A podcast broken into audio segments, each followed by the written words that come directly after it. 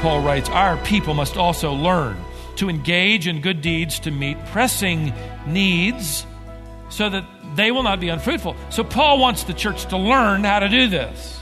Not just the leaders, but the entire church body. And he happens to drop into this text a wonderful incentive. Did you notice it? He says, You do this, and you will not live an unfruitful life. This isn't, you know, kind of a spark and a flash. It's a lifestyle, it's a mindset. You're learning how to give your life to people.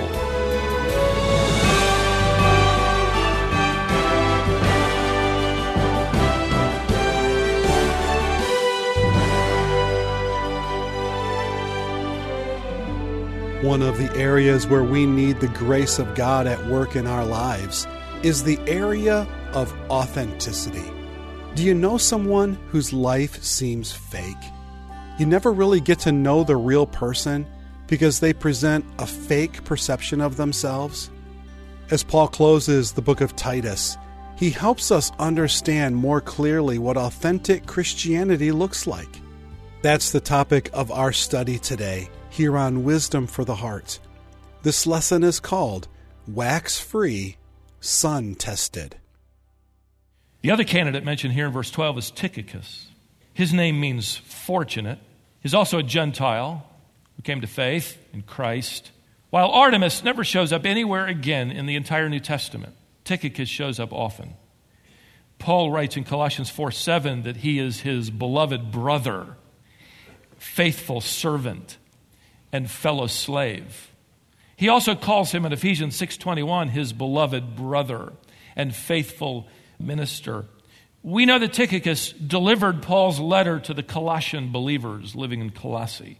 Acts chapter 20 tells us that Tychicus also accompanied Paul on his, one of his missionary journeys. I believe it was his, his third one. He, he's obviously one of Paul's closest companions.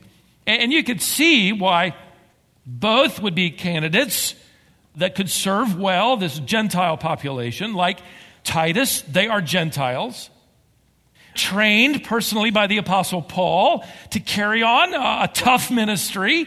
These people on the island, as we've said, are descendants of pirates, fishermen. And you don't have to study the, the mind of the Apostle Paul or his writings for very long before you discover that he's always looking for men. He's always investing in men. He's training Timothy and Titus and now Artemas, Tychicus. He understands that these churches will need what he's laid out in chapter 1 for Titus godly men capable of, of leading. He seems to always be on the search. E.M. Bounds would write about this kind of focus, and he writes a good challenge to the church when he said, The church is always looking for better methods, God is looking for better men. What the church needs today is not more machinery but more men whom the Holy Spirit can use. The Holy Spirit does not flow through methods, but through men. God does not anoint plans, He anoints people. He wrote that in 1880, and we need it to this day. If you put the, the biblical clues together, you discover that Paul ended up sending Artemas to take the place of Titus because we find that Paul sends Tychicus to relieve Timothy in Ephesus in 2 Timothy chapter 4 that's mentioned. The point I want to make here is this mark of authenticity that could be easy uh, to miss. Paul openly confesses here that at this moment he doesn't know which man to send. And he even admits as much in this inspired letter that's going to be read all over the island of Crete and even to this day to a congregation in Cary. I love the fact that Paul is real. Don't stop at the beginning, read the ending of his letters, and you'll find this. And in this, by the way, you find also that Paul refuses the pedestal that, that, that fully expected him to always know what was right, always have a decision in mind, never come across as uncertain or indecisive. And here he does just the opposite by adding that little phrase that reveals he doesn't happen to know everything ahead of time. And aren't you glad? Authenticity is revealed through honest dilemmas. Secondly, authenticity is revealed by personal deference to authority. Look at verse 12 again. When I send Artemas or Tychicus to you, now notice this, make every effort to come to me at Nicopolis, for I have decided to spend the winter there. And now, before we get to my point, I think it's interesting. Paul is saying, in other words, I haven't decided which man to send to Crete, but I know where I'm going to spend the winter in Nicopolis. But, but I want you to get this. This paragraph here is going to hit Titus, and it's going to come out of the blue. Everything about this letter has referred to what Titus is, has been doing organizing the churches on the island, appointing elders, challenging every age group, standing down false teachers, teaching doctrine, uh, even eschatology, helping them understand that they need to make a demonstration of remarkable Christianity and doing good deeds. And oh, by the way, here at the end of the letter, Titus, you're not going to be there much longer. Wait, what? Let me, let me fix my glasses and go back and read. What did he just say? He's sending Artemas or Tychicus and, and I'm going to go to Nicopolis. Titus, I mean, I, I, I, can imagine that perhaps he could have argued internally wait, I, I'm invested here. Crete has become home after what I've been through. He would think, you know, I've been through all the power struggles. I've taken on false teachers. The churches now have appointed elders. Fruit is now just beginning to bud. What do you mean you're sending Artemas or Tychicus to take my place? He could have dug in his heels and said, This is home. This is where I belong. So understand that this letter is a bombshell to the plans of Titus. His plans are about to be entirely interrupted. From what other passages tell us, Titus is going to be sent to Dalmatia, a tough area, to pioneer. And it'll be a rough mission field. But he's going to go without complaint because his authority, the apostle, has informed him that his ministry there will soon come to an end. So, how about holding Titus up to the light and turn him? And you discover he's genuine in that he's willing to defer to God's authority in his life. He's willing to be interrupted. Beloved, God not only orders the steps of his children, he orders their stops too. In fact, what I want to point out now is that Paul doesn't know it, but his plans are about to be interrupted too. His life's going to change. Did you notice where Paul said he's going to winter? Nicopolis. Not a bad choice. It's on the southern side of Greece, a city founded by the first Roman emperor, Octavian, to celebrate his victory in battle over Mark Antony and Cleopatra. By comparing his plans that he delivers at the end of this letter with what he delivers to the believers in Rome, you discover that his plans were to winter in Nicopolis, to then go to Rome to serve the church there only briefly and to sort of repack, restock, and then to go from there to Spain. That's been on his mind and his heart for some time now. Spain is sort of considered the end of the civilized world. And, and Paul views this as the next great missionary stop. Some of the greatest minds in Rome had come from Spain. Seneca, the prime minister, was a Spaniard. Lucan, the poet laureate, was a, a Spaniard. Paul couldn't wait to get to Spain. So he's effectively saying, Look, I may not be sure to send to the island of, of Crete. I'm praying about that. God hadn't made that clear yet, but, but I know where I'm going to spend the winter. It's Nicopolis, and then I'm off to Rome and, and then to Spain. Got that nailed down. And God says, Oh, not so fast. Artemas did arrive in Crete. Titus did leave for Nicopolis. But we know that Paul was arrested there, and he is taken to Rome not to meet with the church, but to serve a sentence in chains, and he will never make it to Spain. Both men have put their entire lives into their plans and their ministries, and they were both interrupted, so hold them both up to the light and look at them. They're both going to defer to the authority ultimately of their chief shepherd. Tony Snow, a believer who served as the press secretary for a while for George W. Bush, battled cancer before passing away a few years ago. As a believer, he was interviewed and, and asked, you know, what are the spiritual lessons you're learning? And I found it interesting. He, he said with a smile, he said, well, I've learned that we want to live lives of predictable ease, smooth, even trails as far as the eye can see. But I've learned that God likes to go off road. Isn't that good? Does he ever? Paul is going to be arrested for the final time. Titus will have his winter plans changed, and then he'll be off to an entirely new ministry in Dalmatia. Artemas will set up a new ministry. Listen, all of this is going to change for these men within a matter of months. But, but isn't that Christianity? Isn't that your life and mine? Isn't that really the, the story? That's real. That's real. Smooth roads and, and, and clear pathways. Think, yeah, now this is Christianity, and boy, it's a quick turn, and all of a sudden you're off road. No paved roads, no map, no GPS, no cracker barrel in sight. You know, how bad can it get? What's on your list of expectations? There are three things I'm going to do this year. Now, there are two things that I don't expect to experience. I'm to, I, I plan to retire in five years or 10 years or 15 years and then off to this life. I'm planning on graduating and entering my career in this field or, or that field. And now, look, there's nothing wrong with planning. In fact, Paul and Titus are neck deep in it.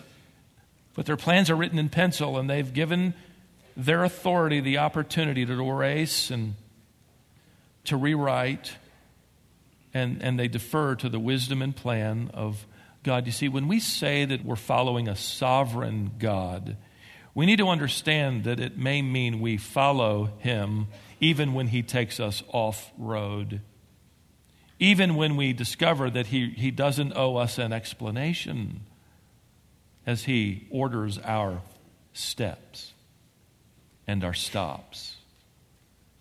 That's authentic Christianity. Anything else is a cheap knockoff that isn't real. It's revealed through honest dilemmas, it's revealed by personal deference to authority. Thirdly, it's revealed by selfless deeds.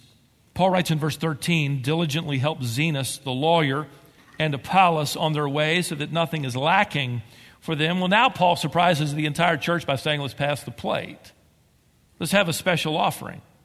Zenas and Apollos are evidently the couriers of this letter we call Titus, delivering it to Titus. But they're both on their way to other locations. And, and so Paul wants Titus to use this opportunity to, to teach the church how to give to somebody we might refer to today as a missionary who's traveling through who has another ministry to go to or has needs, needs support temporarily or maybe vocationally or, or full time. The church might have said, well, that wasn't in our budget. Well, God's going to change your plans and mine too. Now, you might think, well, who's Zenas anyway? We don't know him. He isn't mentioned anywhere else in the New Testament. Now, we know he's a Greek because of his name, he's a converted Gentile. But we do have this little, little addition. Paul happens to add a reference to the fact that he's a lawyer. Paul uses the typical Greek word for an attorney at law here, so we know he's not a rabbi. He's uh, one trained in Jewish law, but he's actually a Greek. He's, he's a Gentile lawyer, which means he's the only Christian lawyer mentioned in the New Testament that doesn't mean he's the only lawyer who ever got saved, okay? That, don't go there. What it does mean is that you've got a, a lawyer, a practicing attorney, who is a believer, who is just so, so, he just so happens to be committed to, to the gospel to the point that he has built into his schedule what we might call a missions trip. He's going to come temporarily, put his practice on hold, deliver the scriptures to another group of people, and help a pastor for a while. It's a missions trip. He's using the benefits of his career to aid in the spread of the gospel. What a blessing it is to us here. As I read that, I thought of a number of lawyers in our own church who are doing the very same thing, using their skills and their connections to help other believers. And I'm not just saying that to get back on their good side, which is where I want to be, but uh, here's a great example of someone with a career who takes time out to help ministry advance. He also mentions Apollos. Now, you're familiar with his name. He was a well known Christian leader in the community. He was a well known, eloquent speaker. He was a, a gifted apologist. He could refute the Jews masterfully, had wonderful fruit.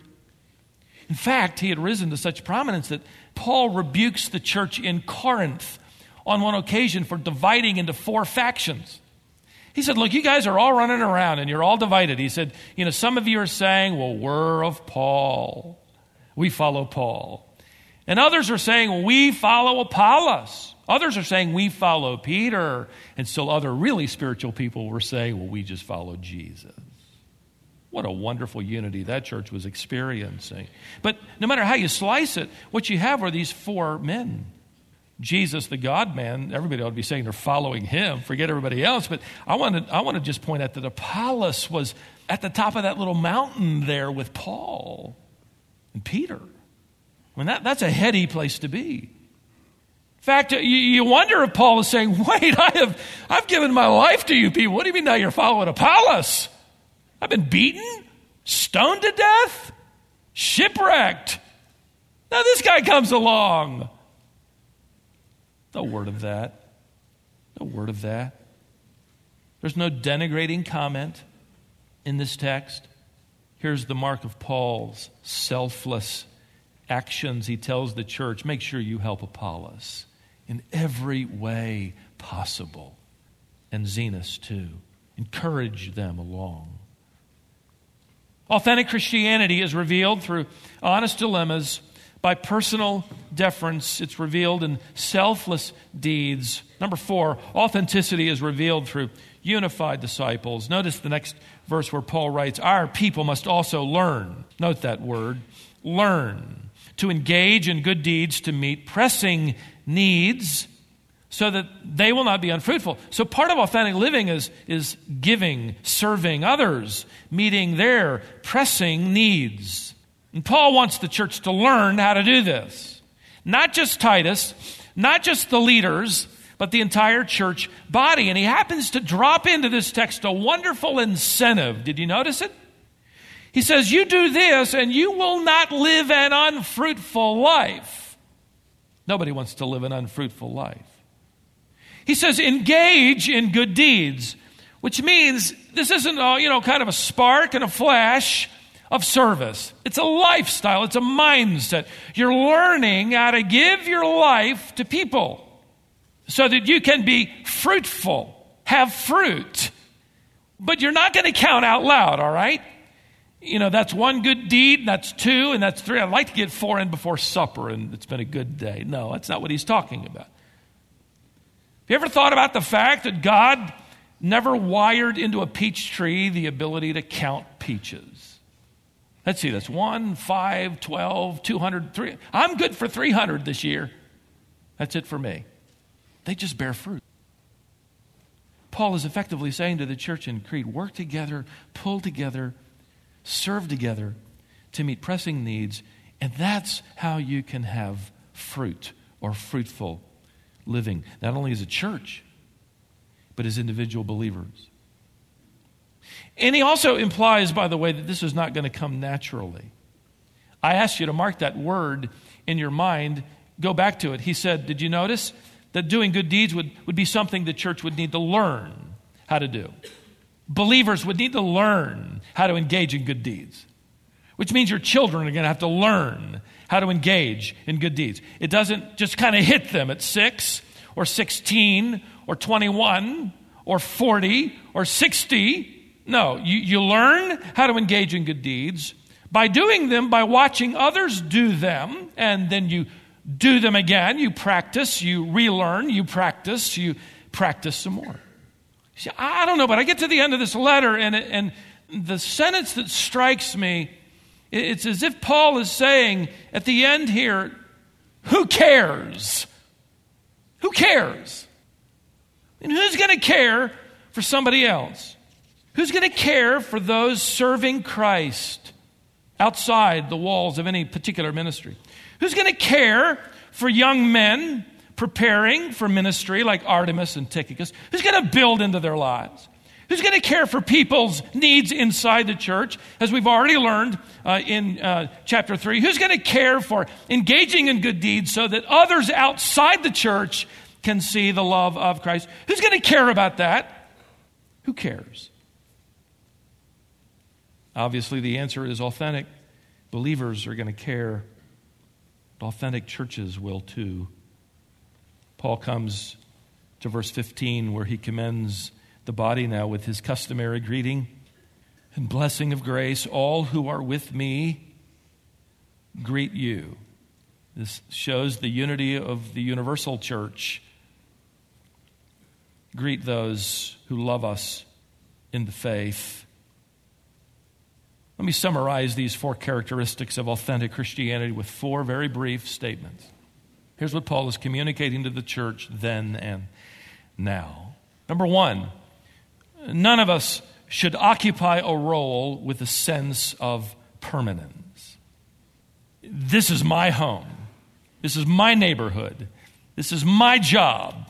This is my world. And, and, if God gives me the kind of Christianity that I, I think I deserve, that isn't going to change. This is almost, the message is, is, is almost delivered here implicitly with that idea of just keeping a bag packed mentally. Because things can change, can't they? In a matter of days. None of us should occupy a role with a sense of permanence. None of us. Number two, none of us are beyond needing helpful assistance. I haven't spent any time on it, but I'm just so moved by Paul saying, Titus, would you come and spend the winter with me? He tells Timothy the same thing. I want you to spend the winter with me.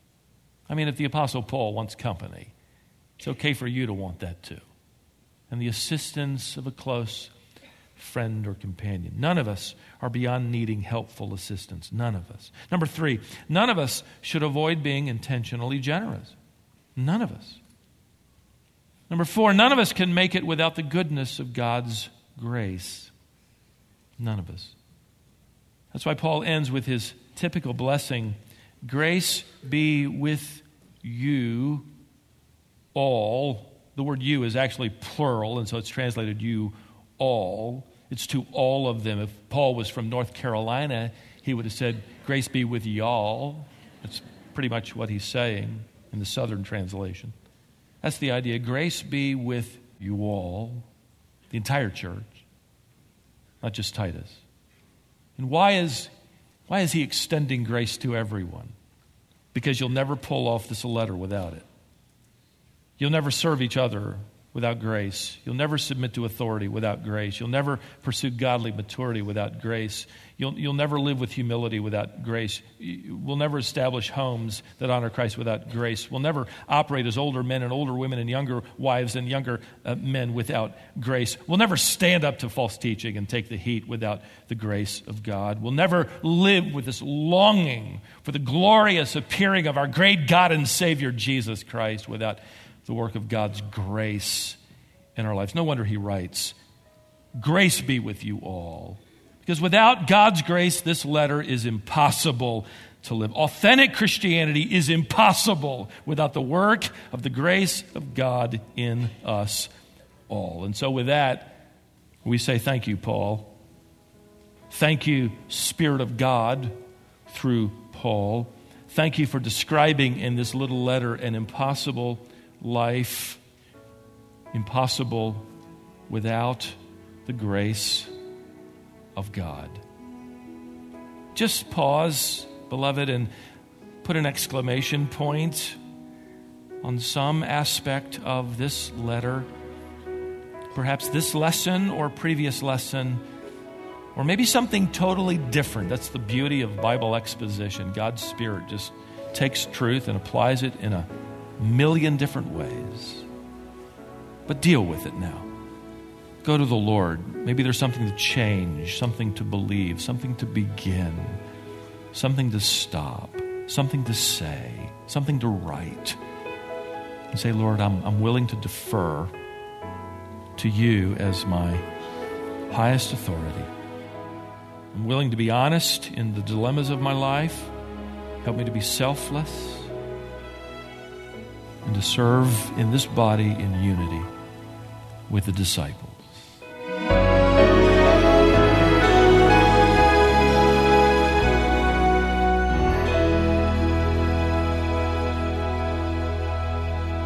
Every believer has areas of life where he or she needs to grow, develop, or change. And I hope you take seriously Stephen's admonition to take that to the Lord today. With this lesson, Stephen concludes the seven part series that he's calling Remarkable Christianity. This lesson from that series is called Wax Free, Sun Tested. If you missed a portion of this lesson, or if you missed any of the lessons in the series, you can go online and listen to them there. The web address is wisdomonline.org. If you'd like to own this series on CD, give us a call and we can give you information. Dial 866 48 Bible. This is also the last day that we have Stephen's book on Titus available at a special rate. We've been offering it at a deep discount during this series. Ask about that when you call. If you have a comment, a question, or would like more information, you can send us an email if you address it to info at wisdomonline.org. We have a special place on our website where Stephen answers questions that have come in from listeners like you. And of course, you can also go to our website and look at what other people have asked and read Stephen's answers to those questions. It might be that someone had the same question as you. But anytime you have a question regarding the Bible or the Christian faith, send it to info at wisdomonline.org. Once Stephen has answered it, we'll add it to the collection. And of course, you can also use that email address if you have any comment or question about our ministry as well. Thanks again for joining us today. We begin a series from 1 Peter next time. Join us then here on Wisdom for the Heart.